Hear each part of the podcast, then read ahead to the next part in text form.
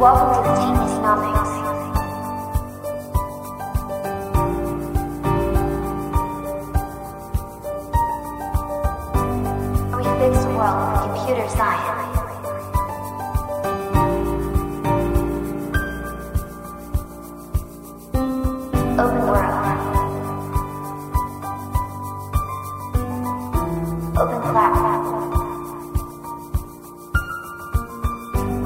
journey is just beginning.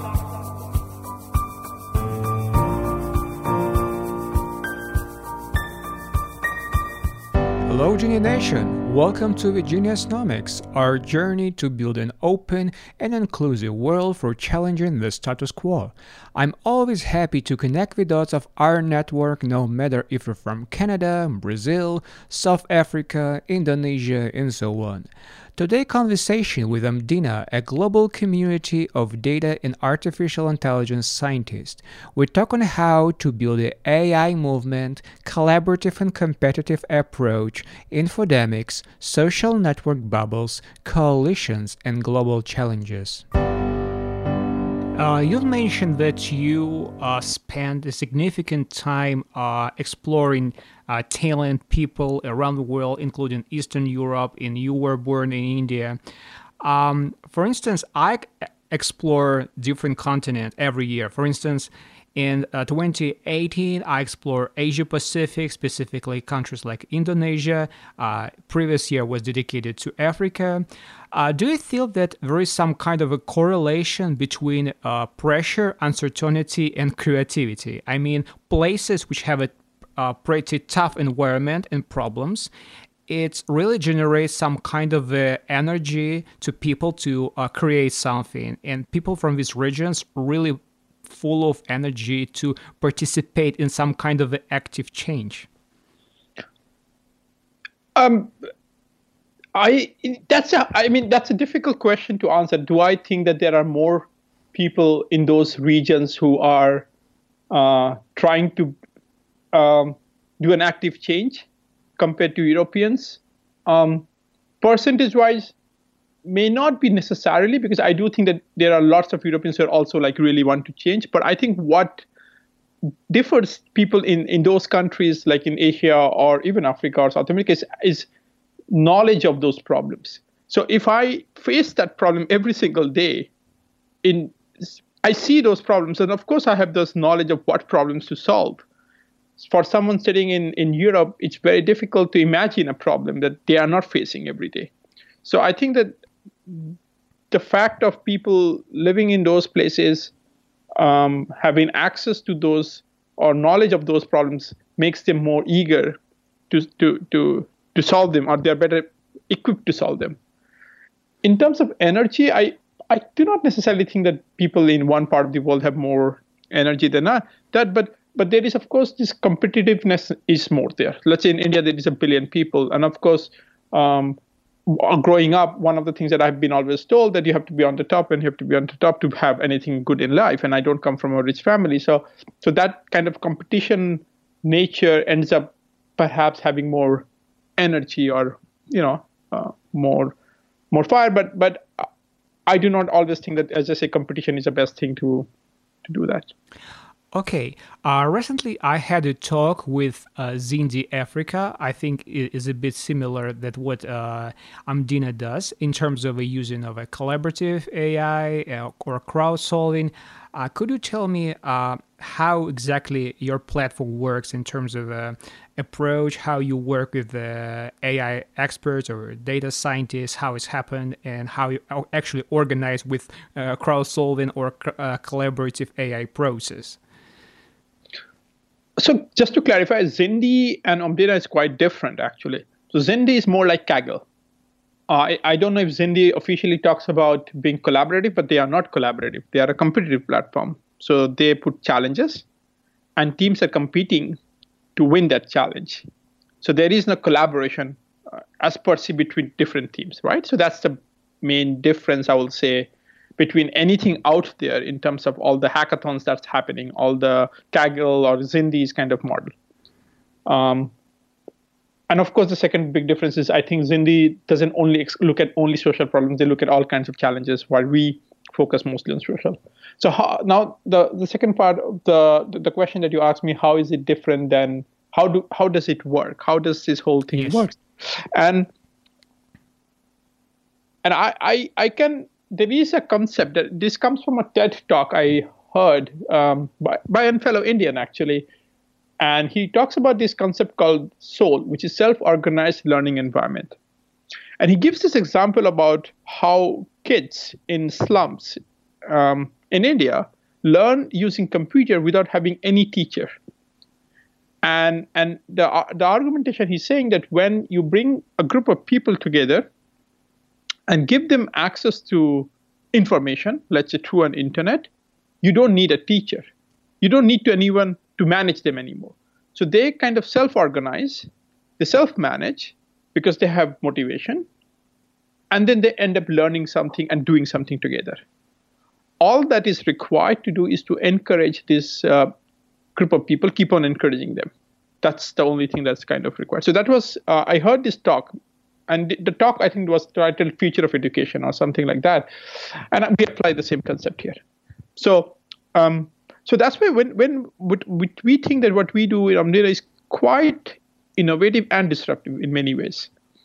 We are bringing people from different countries, putting them together with minimum management, have some processes to create some level of structure, but no management top down, purely bottom up.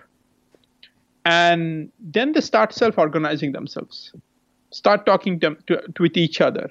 They start creating the task, breaking the big task into multiple subtasks, and then assigning among themselves. It's just amazing how this thing works. I mean, I can go after ex- examples after examples to show how this whole thing works. I know we don't have so much time, but there is two quotes that I can say, which both written by collaborators who are participating in Omdena. One of them guy says, and I don't remember exact quote, but he said something like this that um, it is quite unimaginable for him that you can bring people who have never met each other, who are from different cultures and different time zones, coming together, inspiring and learning from each other every single day while trying to solve a problem. And the second guy, uh, he explained his experience in Omdena as like the first week, he said, is complete chaos because everyone, there is no structure. But the lack of structure actually ends up creating the structure from purely from bottom up, where the best ideas win instead of a top down. So, so this is how the whole environment kind of works. The collaboration. Okay, uh, but uh, you mentioned that only one idea uh, wins. So basically, there's some element of competition anyway. No, there is no one idea wins. Uh, he explained in that with the best ideas Okay. wins. Now, what does that mean? It's not that the best idea wins doesn't mean that there is a winning losing. So let's say in machine learning, as you know, there are you could solve the same problem in using five different algorithms, right? So someone says I want to use uh, regression. Someone says I want to use classification. Someone else says I want to use I don't know clustering, whatever, unsupervised learning. So so and people are free to try different methods. So everyone, let's say in a group of 50 people, five six subgroups are being formed, and they start trying their own methods. And every week they come and share what they are doing. So there is no one telling them you have to try this method or you have to try to do them. Everyone can propose their methods, and then they are learning from each other. And then at the end, the the method that has the highest accuracy, let's say, wins in that way. But everyone ends up learning also. They try different methods. Everyone learns from each other, and they they the winning is basically the, the model that kinds of has the highest accuracy. Okay, you mentioned on your site that uh, your ecosystem involve uh, different type of uh, peers and parties like data scientists, engineers, domain experts. Uh, could you tell me who exactly could contribute you or join you? For instance, I would love to par- participate in your uh, mission. What kind of mm, uh, uh, roles or type of participation you have? So it depends on the challenge. So the the data science or the machine learning engineers is common. So they, that's if someone has this expertise, they can be participated in any of the challenges. The experts part depends on on the type of challenge. So the, the challenge that we're running now, which is around uh, uh, data-driven policymaking, uh, we have like around 10 experts. Few of them are medical doctors, healthcare experts, because it's dealing with you know pandemics and understanding the effects of policies on the vulnerable population. We have policy experts. We have one of the guy who was uh, like you know during the Ebola, uh, one of the guys who actually during, on the ground during Ebola crisis. So so so who, who in this particular challenge because we're dealing with policies and healthcare, we have experts in both policy and healthcare. But let's say in other challenges, uh, it, it would be some other kinds of experts. So it, the experts change depending on what challenge we are running, but the the machine learning engineers or the the let's say data scientists are common in all the challenges. So if you have knowledge about machine learning or data science or AI, you can apply to any of the challenges. Okay. Uh, which current social challenges is kind of your top priority in terms of challenges you have? So currently we are uh, running three challenges. Um, the I mean there is no top priority. All three are equally uh, important. The first one is with World Energy Council, and where our goal is to understand what is what are people thinking around energy transition and in different parts of the world? The and the, the, the basic motivation here to for them to understand that are people happy about the trans- energy transition? Are people you know angry about it? Or there are some parts of the world who don't want to move to let's say clean energy because they it ends up being more expensive. So that's the kind of thing that we want to understand the second challenge is with world food program where we are trying to build a model that during disasters how to do efficient planning and how to reach to the let's say the most vulnerable population in the most efficient way or provide them the, the right um, um, products. Um, and so, so that's the second challenge. And the third challenge that we started a week ago which is um, understanding government policies and the effects of those government policies during pandemics, especially on the vulnerable population. And when I say vulnerable, we mean both economically and health vulnerable. So someone who may not have access to healthcare would be vulnerable. Because in a pandemic, everyone is vulnerable, right? So even people who are rich are vulnerable. But what we want to focus is perhaps the most vulnerable population who lose jobs and who lose um, uh, salaries and who don't have access to healthcare normally. So how does that affect them? Or how, how it is affecting the policies, like say looking at, we will look at four or five different policies. So one of the policies, of course, uh, uh, lock, lockdowns, completely locking down cities. Um, another policy, we look at direct cash payments. There are some governments who are saying we'll give a direct cash payment. So how is that going to affect them? So we look at both different policies and the effects of that. Okay. Uh, you mentioned on your site that your reach is pretty significant, uh, 78 countries. So, uh, based on your experience, uh, do you have some kind of maybe personal experience or your personal opinion? Which countries in more efficient in terms of using AI data in order to solve some social problems? Which uh, countries have more experience, maybe, or more spreading of this culture or this knowledge?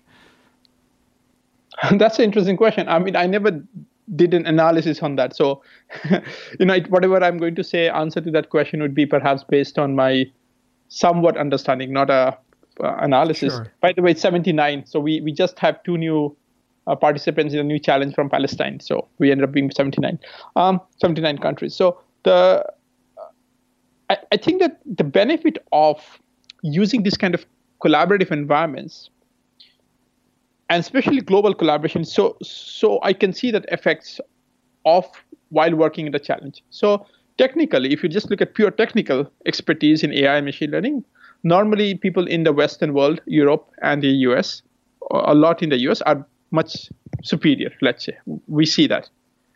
Um, also, perhaps it attracts more uh, people who are more educated or more, perhaps who have much more experience. But what people in Africa and and in Asia bring is connection to the to the problem. What they bring is, let's say the, the that they they can feel the problem that they are solving. They can bring the context to the problem. So I I can give you one example, and this was a challenge that we were running with United Nations High Commission for Refugees, you know, UNHCR.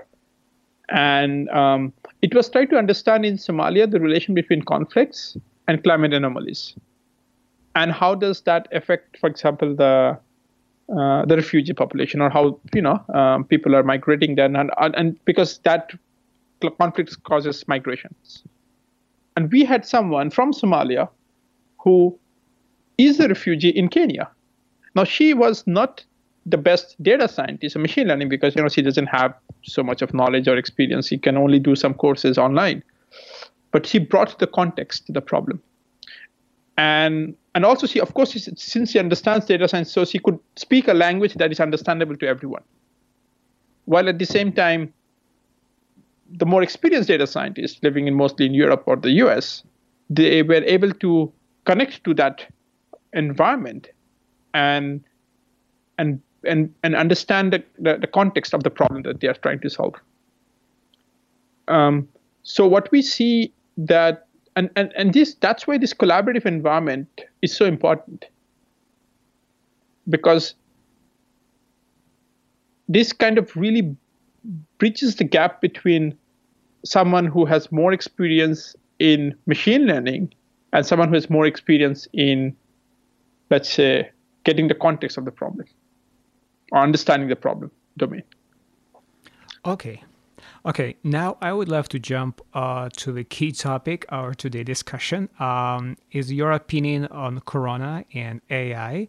Uh, recently, I spent a talk regarding how we could uh, use AI in order to tap with problem, and I mentioned six um, key ways to uh, uh, tackle it. At the same time, I mentioned three points where we uh, fail it, and I mentioned, for instance, which we really failed in prediction. So basically, while we have startups and teams which uh, have a promise of uh, using AI to uh, to predict viruses and pandemic, we were not very efficient. But uh, the key problem that I see is about um, smart cities. So basically, we have a concept of smart cities, but we we really lack actual working of connection of citizens and governors. So what's what we, we discussed before. In some countries, we uh, saw some quick connection between what happened in particular regions or district and analytics uh, of the city. Uh, and in some uh, regions, it didn't work well. And the last thing is awareness um, some people really have no idea what to do, or they got this information not timely or not sufficient way. And uh, some people uh, purchased masks, some people didn't eat it. So uh, there is some kind of panic. So, in your opinion, uh, on one hand, how we could use AI uh, in terms of tackling a coronavirus problem, and at the same time, which uh, um, solutions currently not really efficient and where we fail it in order to tackle this problem? So um, I will I will touch upon those three points that you mentioned.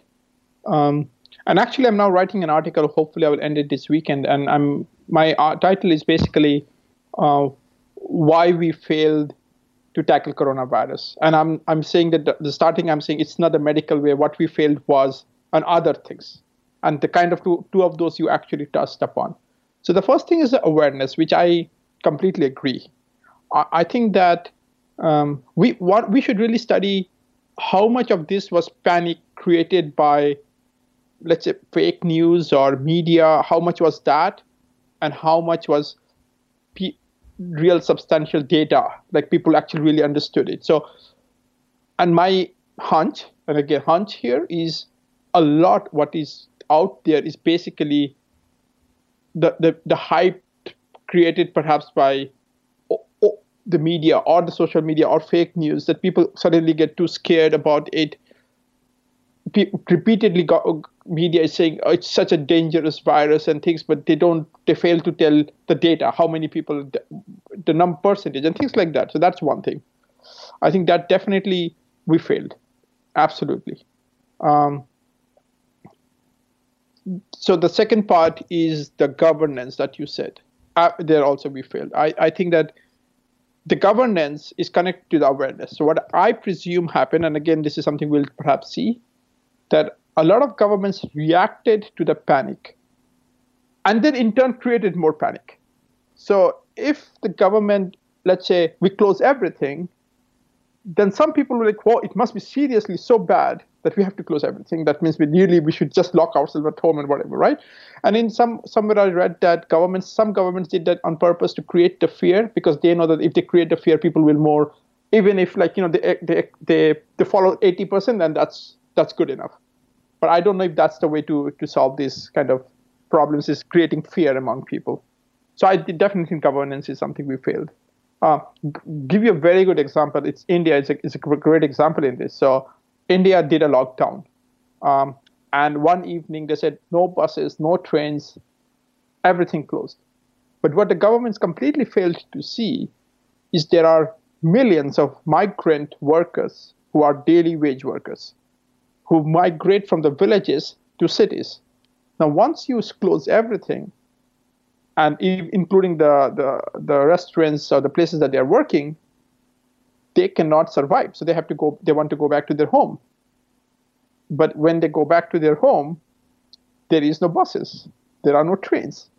So what happened actually the next day, hundreds of thousands of people started walking hundreds of kilometers, 500 kilometers, 700 kilometers with families, children, one year old, two year old, completely breaking the whole idea of the lockdown. But the government completely failed to see this kind of whole population who I thought is obvious that they will do that. And I don't know how governments even fail to see that thing. And then what the government said that they did was, okay, we'll create some buses. So then, uh, then the next policy was, okay, we'll transport, help these people transport. So they put some buses. But then what happened that these buses got completely filled up with these people because there were not enough buses. And, and you could see pictures of people, thousands and thousands of people in the bus stops all together. I mean, that again takes away the whole idea of, of the, the virus, you know, if you put thousands of people in one place. So, so I think that it was implemented in such a bad way, the government's the policies. I don't think it was they just they had no idea, they couldn't understand the consequences of the actions. And I think that's where definitely we need a better systems that can help governments understand the consequence of a given actions. And I'm just talking about immediate action. So I'm not even talking about what is the action in three months or six months. That that of course AI can also help. But I'm even talking about they were not even able to see the next day effect of their action. Forget about, I don't think they even have any idea what's going to happen in six months to nine months' time. Um, and the third part is the prediction you said. I personally do not think that AI systems are able to predict uh, this kind of events that doesn't happen so often. Uh, basically, because machine learning relies on pattern recognitions. And to train a machine learning, we need a, perhaps a lot of data, at least the current algorithms. And how many such pandemics happen in, in the history of humankind if we look at it? So I do not know if we could actually predict pandemics happening, like predicting earthquakes. I think that's something we have failed to do. Maybe maybe some startups could potentially try to do to solve the problem, but I don't I do not think we should go into solving the well we can of course yeah startups can solve the prediction i personally do not think the prediction is at least predicting pandemics is something that we could do. But definitely the prevention is something we should be, and good governance and prevention is something that the, our AI or machine learning systems should have really helped, should have done, which I think we completely failed. Uh, by the way, you mentioned that one of your priorities is healthcare. Uh, did Corona inspire some of your maybe uh, perspective projects or some ideas I don't mean exactly something uh, focused on Corona, but maybe other pandemics and problems, some uh, lessons from current situation.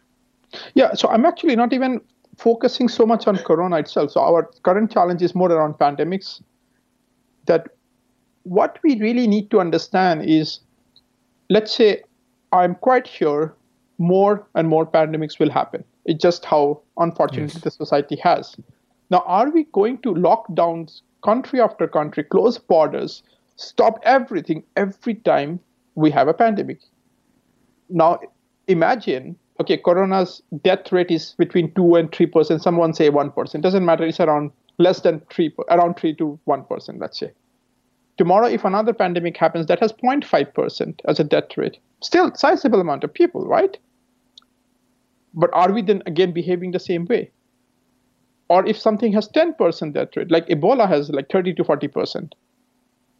And if, then we also, like, you know, they acted close the city to city in, in uh, Africa. So the question is, how are we going to behave as a society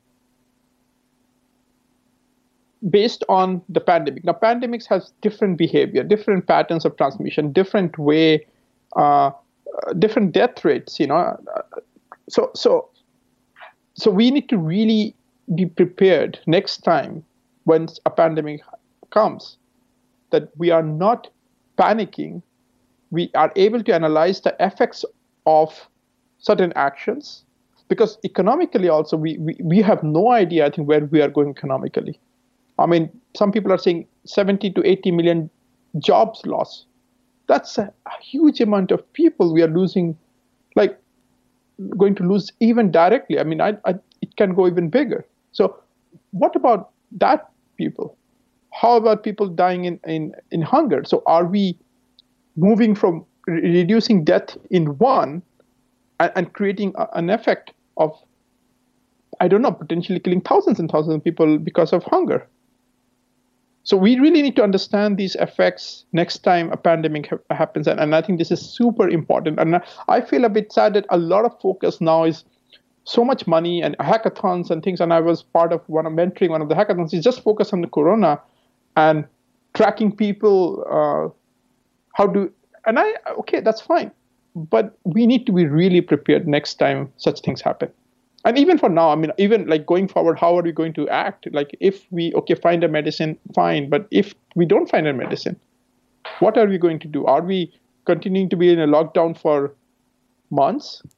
Because the spread i do not i do not think this like because even if we do a lockdown the moment we open up spread will start again happening it will start spreading. It's just impossible to assume that we'll just not be able to completely stop the spread so so we really need to understand uh, and and kind of build policies that would has the minimum effect uh, ac- around any pandemic that comes. And and that's what i think is is something personally i think that that's not a lot of focus has been done. And and i think part of Omdena we would love to work more and more on this kind of direction. I completely agree with you. And basically, I believe that current situation with pandemics is a bit correlated in terms of a whole uh, media panic what we uh, explored with climate change. On one hand, we have a problem. The, uh, on the other hand, we have no uh, anything specific. We really lack a discussion from scientists, driven by scientists, in terms of actual awareness, project. So, okay, tomorrow we have something, uh, some problems, a real problem driven by climate change, and what you will do as a, as a citizen, as an organization. You have no any information, any data, any instruction. You just have some kind of panic. We have a climate change. We will die tomorrow. and I believe we have something similar with a pandemic situation. Oh, there's pandemic. We need lockout. Please uh, keep keep yourself uh, in your room. So okay, now we have another virus. So is a kind of apocalypse. Uh, I think it's not a plan. And uh, the funny thing, what we actually have a great team, great startups, great technologists, but uh, really lack some kind of a presence in media, in uh, in conferences. There is a different places. There is a conferences for techies and conferences uh, for uh, some kind of a, a bit more political talks, and there there is no any uh, intersection. There is no dialogue. And on one hand, techies continue to create startups in circular economy and circular food. There are great teams, great minds. And at the same time, there are people who say, we have nothing, we have no technologies, we have no future. and, uh, and what about general people, general citizen? We just have no idea what to do, what's next, what plan, what, uh, and it's a just terrific situation. Absolutely. So I think that what you said about the conferences is something I felt. So I actually last year I hardly spoke in data science or machine learning conferences. I actually like to go and talk to banking conferences, like domain conferences, because that's where I think we really need to get the problems from there. Even Omdena is an official partner of AI for Good conference, which is basically a lot of UN bodies come there. Um, and in terms of uh, like the the problem that you mentioned also that you know they are they, they are everyone is in a bubble. Yes. The problem is that we don't connect the bubbles. And and that's why we really need this collaborative environment. And when i say again the word collaboration nowadays is like super fancy. Everyone is now a collaborative environments but i don't mean collaboration between engineers. You know i'm not talking about five engineers sitting in five different parts of the world coming together only. I actually also mean experts. That's why Omdena is uh, so that we need to bring those experts coming together and working together. And we show this example that we actually can make people work together from different backgrounds and building a solution together. So, um, so th- that's the way to solve this thing. And in terms of the the connection that you said about about uh, climate change, I, I, think I never thought about it, but I think that's a very very valid point. And uh, we, unfortunately, as a society, are are becoming more and more, um, how will I say, uh, like not only in bubbles, but very, um, I, I can't find the right word, but like where we are just, we have an opinion and we think we are right and the other person is wrong. So we just end up fighting and not listening to each other. So I, I, I have this word like called like a religion. So climate change is like a religion now and I even see with, with the coronavirus is like that. Like people say you have to stay home, you have to wear a mask, you don't do, and that's it. You know, and if you're doing that, then you're a bad person. You're spreading the virus. And and and and, and then the other side, there are people who would like say, okay, um, there are people who are who don't care at all and who said, okay, there's nothing wrong, everything is fine, but they are not listening to this group. So so so we we we have created this kind of uh, environments where people are arguing and not listening to each other. And and and and it's just all driven by either a panic or or or a very strong opinion and not really listening. And i think social media of course has created has caused this a lot of this because we in social media are very easy for us to st- stick to this our group and unfollow anything that we don't like we don't want to listen. Um, so these are the problems that we are seeing, and I, I think that whatever we are doing in Omdena is a small step towards this building an environment where we actually can bring people different backgrounds, different opinions, different um, knowledge, countries, so that we can create this environment where people come together and build solutions and listen to each other. Um, yeah, so th- that's the way I believe is to to go and try to solve these kind of big problems in the world. I believe you mentioned a very important uh, topic related to bubbles. Uh, in 2012, uh, I worked on several startups related to uh, data curation and content curation. And basically, we dealt with problem um, when we build applications to provide personalized news or personalized content for people. Because every time then we create a re- so-called recommendation, it was uh, it was um, uh, driven by your interest. It, and it's so it's some kind of a bubble because every time you get the content you like, and it's, it's always some kind of pattern of influencers, social groups, or Twitters you follow and it's always the same. So at some point, you continue to follow and read the same uh, type of content in long-term perspective. So we really decided what we need to recommend something beyond your circles, because otherwise you just become uh, completely uh, going in one direction in terms of your interest, in terms of your influencers.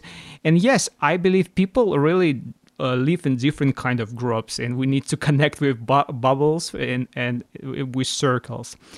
And uh, another thing i would love to uh, mention it's really amazing that you have a scope because when people uh, participate in projects like Omdena, they not only educate themselves. Uh, as a data scientist, for instance, we're able to become some kind of an evangelist for their families, communities, to uh, bring some kind of a uh, knowledge and awareness about particular problems. So, for instance, I participate in Omdena in order to tackle a food challenge or uh, um, energy challenge. And now I, I have a stats information data i have awareness and i'm able to become uh, evangelist in my community in my family.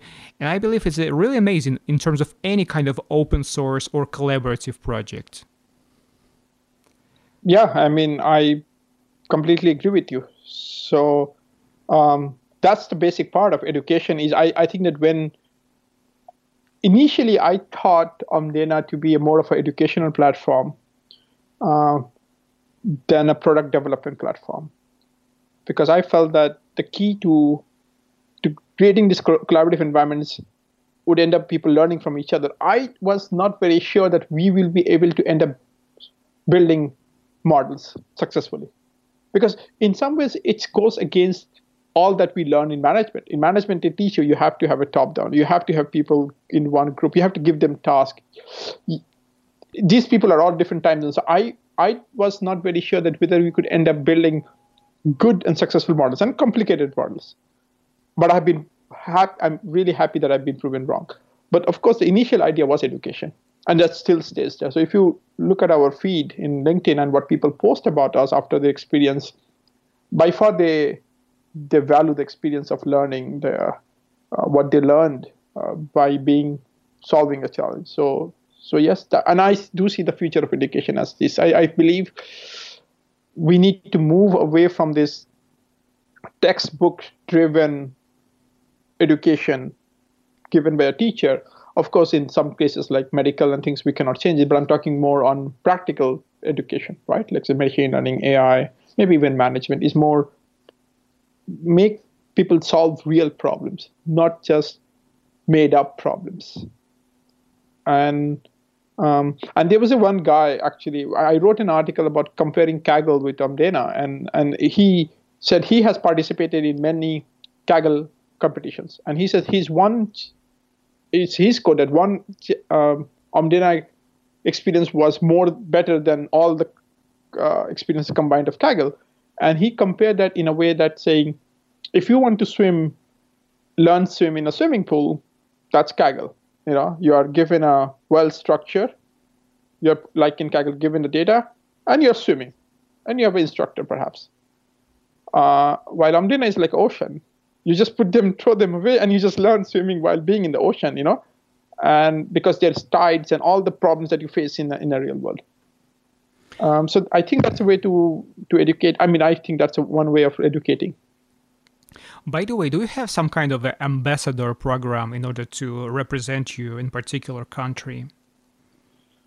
We have. So we don't have a formal ambassadors, but what we do have is we have this core group around I think 40 to 50 Omdena collaborators who eh, who are kind of somehow running different groups in their own countries or in their regions, uh, like machine learning groups and things like that. So we try to engage them to promote what we are doing in their local communities. And we also give them opportunity to speak in different conferences. Like, for example, a week ago, there's a guy called Natu. He's in South Africa, Cape Town. And I was invited to speak in South Africa, and I, of course, couldn't go. And I, I said, Natu, maybe he wanted to take over. So he gave a talk, on, of course, online. And he also runs the machine learning data science group, in, I think, in his region.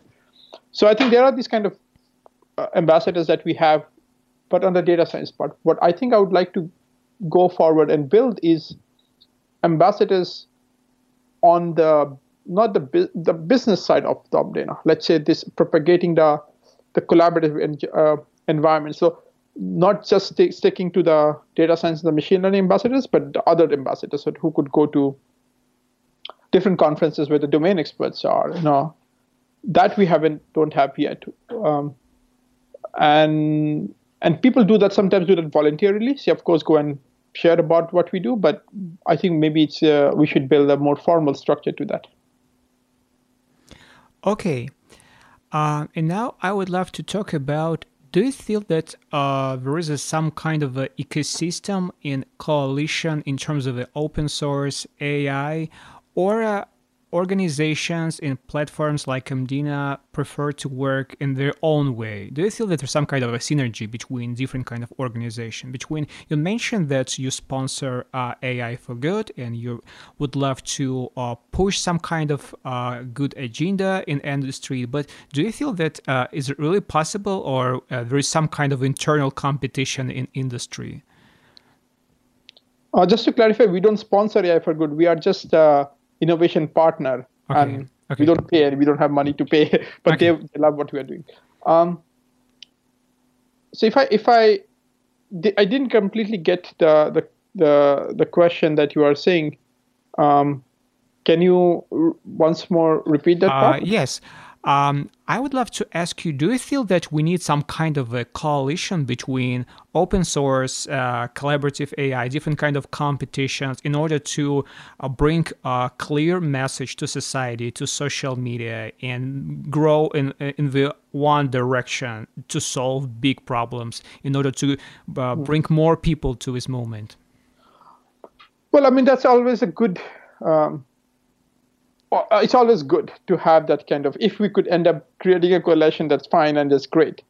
But i think that's very difficult to achieve given uh, everyone have their own way of looking at the world. So let's say if if i if people who are running zindi and kaggle if i go to them and say hey forget about these competitions and let's just come and build collaboration i don't know they would be happy to create a co- coalition with us. Or if i go to hackathons people who are organizing hackathons and say hey look you know, why do you have 100 teams solving one problem? Let's have, or why do you have, like, you know, 100 teams not collaborate and compete to solve one problem? Let them have 20 problems to solve and create teams. Maybe they will not uh, do that. I mean, so I think that I, I'm not too much driven by creating such a coalition. I think that everyone have the have their own ideas and have the right to follow that. And if people like one idea more than the other, they can switch. So at the end, again, it's the same thing. It's good to have multiple ideas. And I do think that in a way the best idea might win or or it might suitable it might be some people might like the kaggle competition they, they, they like to be on the top and some people more like to be in the middle uh, you know in the collaboration so i think it also might depend on on personalities and things so i, I don't know if we need one collab uh, combination of ideas. I think it's okay to have different ideas and and I think I, I also think some kinds of problems are better suited by Kaggle. Maybe some kind of problems are better suited by what we are doing. I think the social problems are better suited to solve by us because in our kind of problems, social problems require multi-dimensional, multi uh, uh, domain expertise. But in Kaggle, it's like when you have a clean data, when you have everything provided, and you just have to create a model, I think I think in that case, Kaggle is a is a good place to solve. Okay, and how do you see the future of collaborative AI in terms of uh, platforms like Omdena? Do you feel that there is a growing trend in interest based on your statistic, maybe in terms of your current metrics and flow of new data scientists who join you? Do you feel that it's actually growing movement, both in terms of your organization and platform and the whole market? Yes. So till now, Omdena grew to whatever we are now with absolutely zero marketing budgets. We didn't spend a single dollar on marketing. And and the amount of people that reach out to us and the good things that they have to say about us before the challenge as well as at the end of the challenge um, is is great. So I, I think that there's definitely a lot of opportunity to grow uh, something that what we are doing. Um, I think the challenge that we would face now is convincing organizations to to work with us because at the end we still have to sustain the business. So I, I think this is such a disruptive idea in many ways that when I go to an organization and say, hey, we'll have 50 people from 25 countries who have never met each other come together and, and build a model for you, they would be like, show me, they would kind of, they have tons of questions because they don't understand this concept. This to me, this is kind of a complete shift. They are normal, even if they do outsourcing, they are mostly, you know, teams in one place who know each other. So I think the the challenge that we face mostly now is to convince organizations to work with us. And I think that the way to do that is through showing results. So we have run till now 16 challenges. We have we most of the code is out there. We make it publicly available. The results we are out there. So more and more people are reading it, and they are kind of feeling that ah maybe this is a way to to solve certain kinds of problems and a good way to solve certain problems. So that's why you know it's my role is to edu- keep on educating also the, the organizations, which is always difficult. By the way, um, I have a quick question. Uh, you mentioned that you actively use Discord, and I found out that people nowadays, uh, not only in corporate world, in tech teams, but even kids try to create uh, some kind of a Discord-based exchange platforms or educational projects in order to um, create some kind of ecosystem in Corona period. Uh, so, uh, what's your feeling in terms of uh, such kind of uh, chats and platforms in terms of facilitation? How it works for you? How it help you to connect people in one place, facilitate some quick call to action? Yeah, I think that uh, in some ways I'm happy that you know this environment made a lot of people aware of social problems. So a lot of people are willing to give their time um, and um, effort into this whole, uh, you know, solving the problem. But I also think that this may not be sustainable. I think I think this is nowadays an hype, like any hype phase. So people are like, oh, we want to do things. But I think in two three months when the realities will sink in and things will go normal, I think people will again come back to the normal things. So for us in Omdena, even now when we select people, and we are very kind of careful about selecting the right people. So we don't want to select people who are just hyped because of this environment. Because we are not a hackathon which is like two come a weekend, two days, solve build something and that's and then you forget about it our challenges go for two months. So you have to be engaged for two months. You have to keep on being motivated for those two months period. Um, so I think in some ways it's good. Like so many things are happening. People are doing a lot of things, but I think a lot of that is short term um, and will die out uh, once you know this whole hype is go away. But I hope that even if one person or maybe five percent of those people sustain um, and and want to continue, that's also still a good thing. Uh, okay, and since many techies, scientists, and even VC uh, will see this episode, maybe you have any kind of announcements, call to actions, news, uh, which you, you would love to share. Well, I think first of all, I will say that I'll be, of course, ask everyone who is listening to come and visit our website, see what we are doing, contact us. If you could help us in any way, feel free to reach out. If you are an organization and if you think you want to run a challenge with us, we'll be happy. If you're a data scientist or a domain expertise, reach out to us, want to be part of a challenge. So that's that's definitely there. In terms of, uh, um, I will say, I don't know if VCs is the right, but if we are potentially going to look for an angel round, and if there are people who love what we are doing um, and want to contribute, be part of the journey that we are building, um, so I would be very happy to get in touch with them. Because, as I said, there is a, I think the vision is quite big, and we definitely think there is a huge opportunity out there we have somewhat a business model, but I think to scale this up to like five times faster, we do need a small, we need to raise a, uh, some money. And that would be my next focus after this. In, in I think we are looking to do that in May, June. So would, would be that would be quite helpful. Okay.